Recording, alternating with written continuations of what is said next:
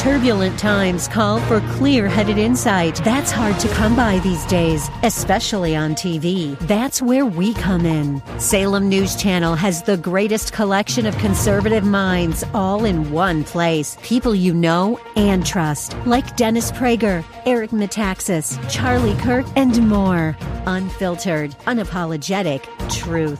Find what you're searching for at snc.tv and on Local Now, Channel 525. The Bruce Hooley Show podcast is brought to you by HemisphereCoffeeRoasters.com. Creating jobs and restoring dignity one cup at a time. Good coffee doing good. Learn more at HemisphereCoffeeRoasters.com.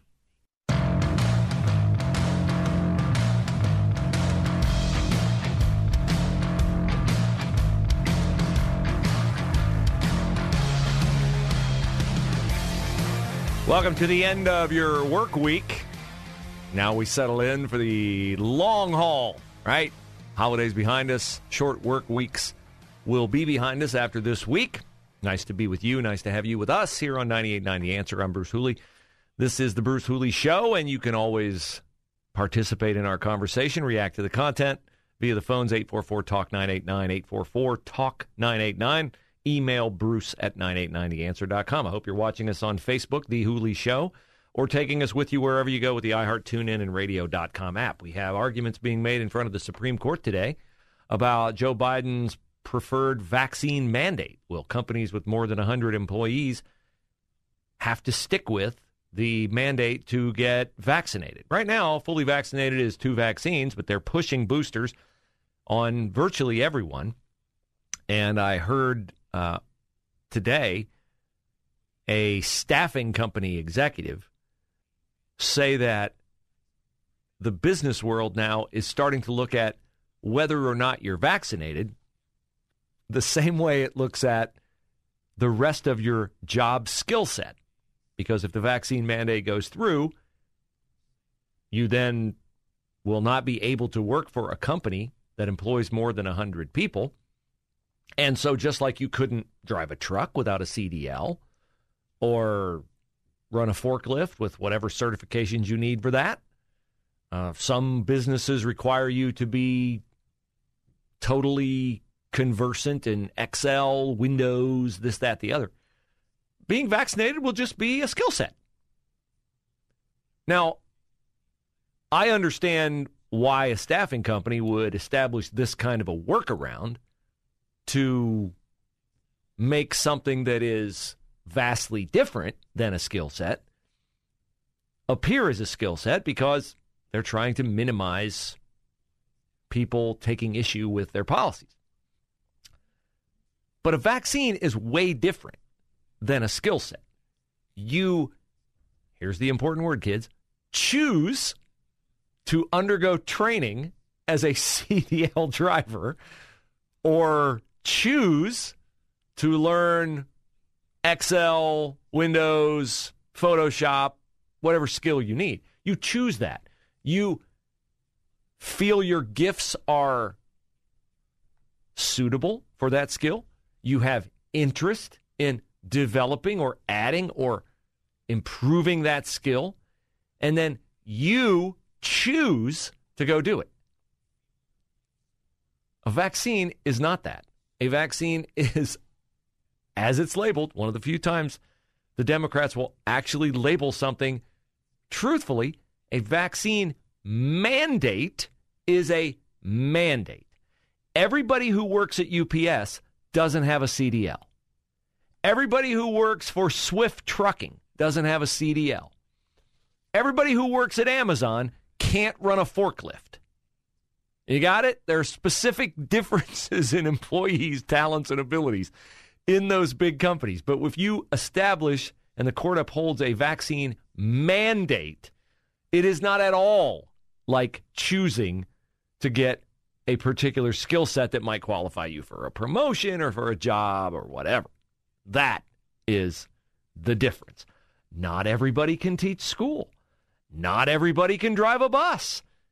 We, in fact, don't have enough people who can teach school or drive a bus because if you take a look at the school closings today, I'm like, wow, that snowstorm must have been a whole lot worse than I thought it was yesterday. No, no. Columbus City schools are closed today because they don't have enough people to drive buses and get students to the schools. Well, that's a problem. I get it. And we have an assortment of other closures for this Friday, January the 7th. I mean, it, I'd read it to you, but it's like an, an unbelievably long list. Like, did we get eight inches of snow last night? I assume we had television news reporters at the Salt Barn last night because the first snow of the year, no matter how negligible, is always short straw time for the youngest reporter at channels 6, 4, and 10. You know, they get the Salt Barn duty, or if they really don't like you and would like to get rid of you, they make you stand like within two paces of I 70 while the trucks go roaring by, and you tell us how dangerous it is to be on I 70. I've always thought, yeah, but not as dangerous as standing two steps off I 70 telling me how dangerous it is to be driving in my car on I 70. But we've got, I mean, there must be 50 schools closed today. And I'm left to believe that this is snow related? No. Nobody's buying that. As histrionic as the coverage was yesterday, as deplorable as the driving was around five o'clock yesterday. And what this all reminds me of is the confusion of two terms that we would love to avoid, right? We would all love to avoid inconvenience in our lives, right? The person who gets 15 items in the 10 items or less line at the grocery store and thinks, ah, nobody will notice. After all, three packs of ramen noodles is really one item. It's not three, right? That's inconvenient to be behind that person. To have a Amazon delivery driver stop in the right lane of a two lane highway, the straight through line, and the other line is left turn only, and you can't get by in the straight turn line because you're going straight. You have to get over and wait for everybody to turn left so you can then progress past the Amazon truck and go on your way straight. That's an inconvenience. Nobody likes inconvenience. We'd all like to avoid it, but we can't. Inconvenience is a part of our lives. The other thing we'd all like to avoid is risk, right? Risk. Nobody wants to welcome or invite risk into their lives. We all prefer to be safe. But we've entered an era where inconvenience and risk, the line between them is not just blurred, it's no longer there. There's no difference between the two. Any inconvenience is risk.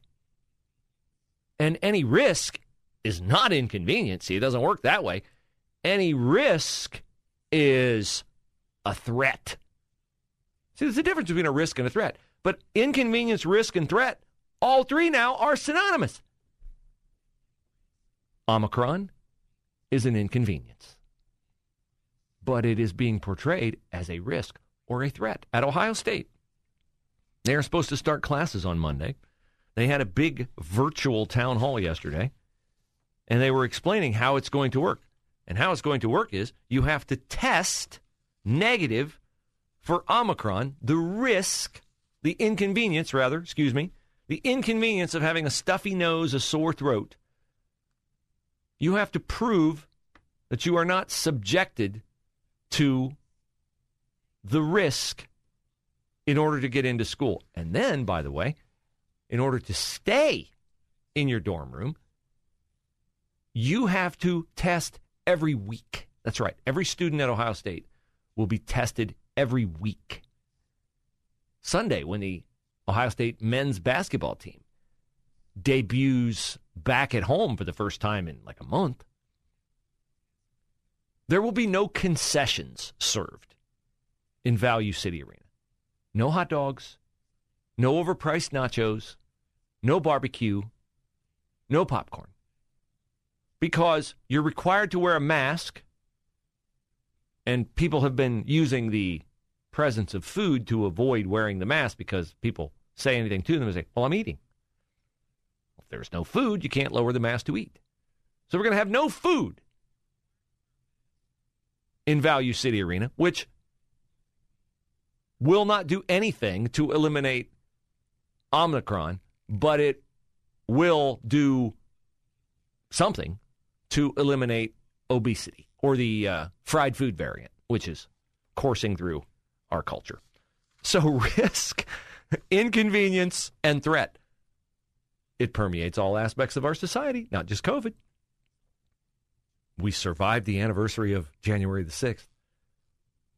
I have audio for you that will uh, prove to you that many people are unable to discern the difference between inconvenience, risk, and threat. And we'll build that out for you as the Bruce Hooley Show continues.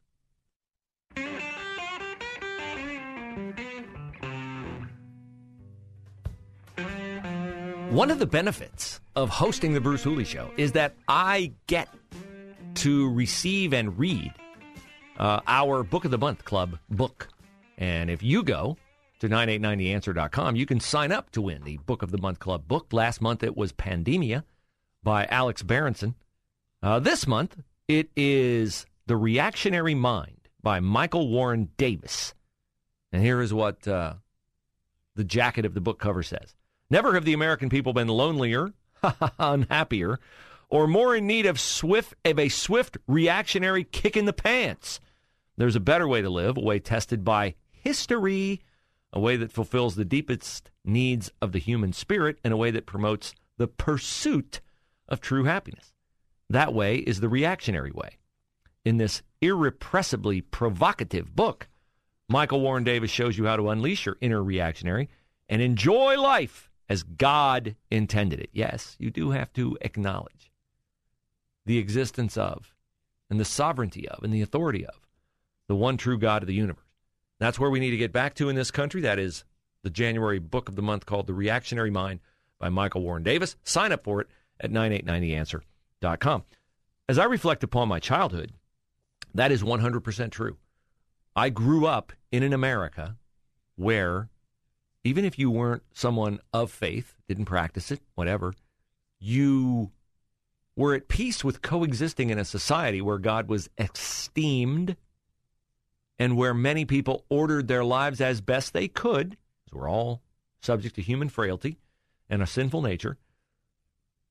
We ordered our lives as best we could around doing the right thing for the right reasons.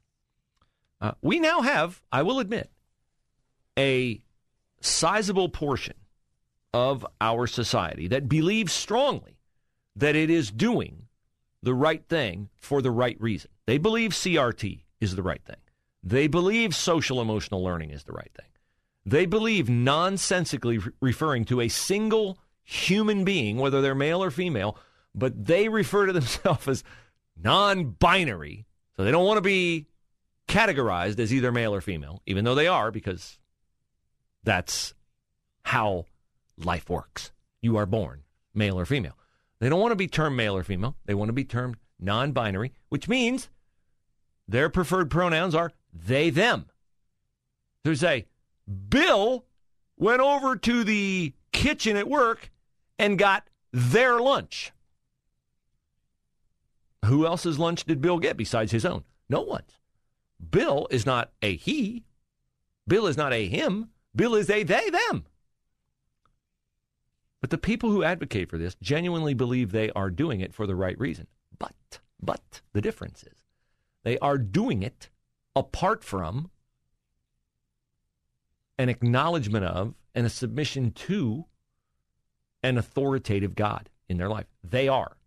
They are the authoritative God in their own life. And so that's why they feel perfectly comfortable telling you that you have to get a vaccine, you have to get a booster, you cannot protest against CRT, you cannot protest against free college education for everyone, you cannot require them to pay their rent because they are God and you are not. And since they are God, you are their subject and you will do what they say because they're doing it out of their deep concern for you, not out of the fact that uh, They like being in power.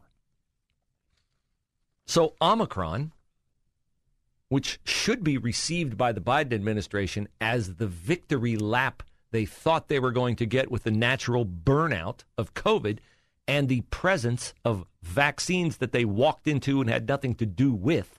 I should say therapeutics because they're not vaccines. Vaccines keep you from getting a disease. These are not vaccines. These are therapeutics. They are treatments. They reduce your chance of death, nothing more.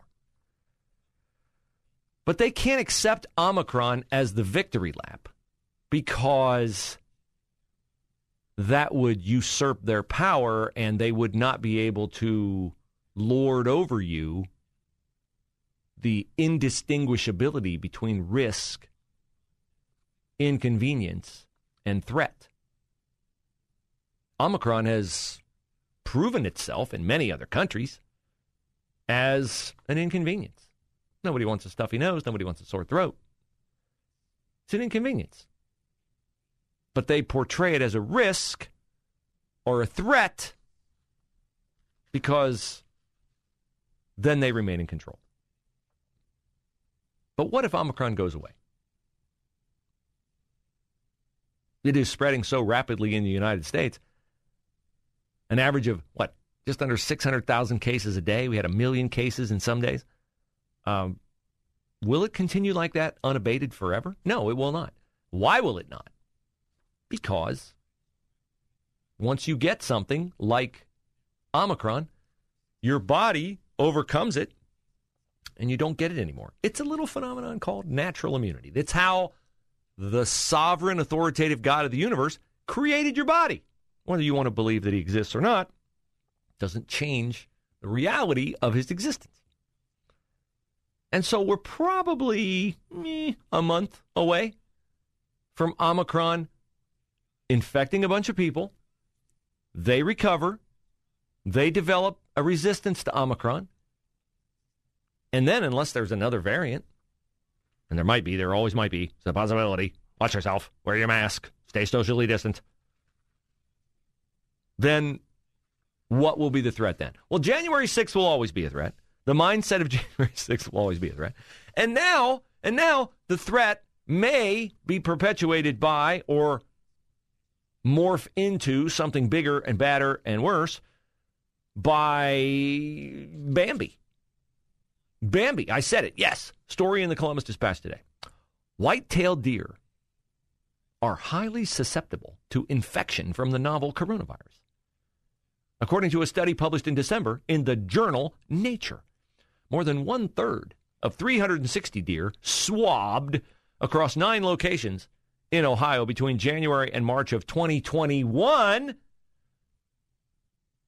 nine months ago, at its most recent, were found to be infected with three variants of the novel coronavirus, one of which was the predominant variant among humans at the time. White-tailed deer could provide a new reservoir for the virus, which causes COVID 19 to evolve and mutate into new variants and potentially, ah, potentially, potentially transmit them to other wildlife species or humans. Potentially, maybe, could be, might be. Run for your lives. Ah, here's an interesting paragraph in the same story. There is no documentation of deer transmitting the virus to humans or vice versa. But it's important to study how that could happen. Yes, it is important to study how that could happen because then we can multiply inconvenience into risk and into threat.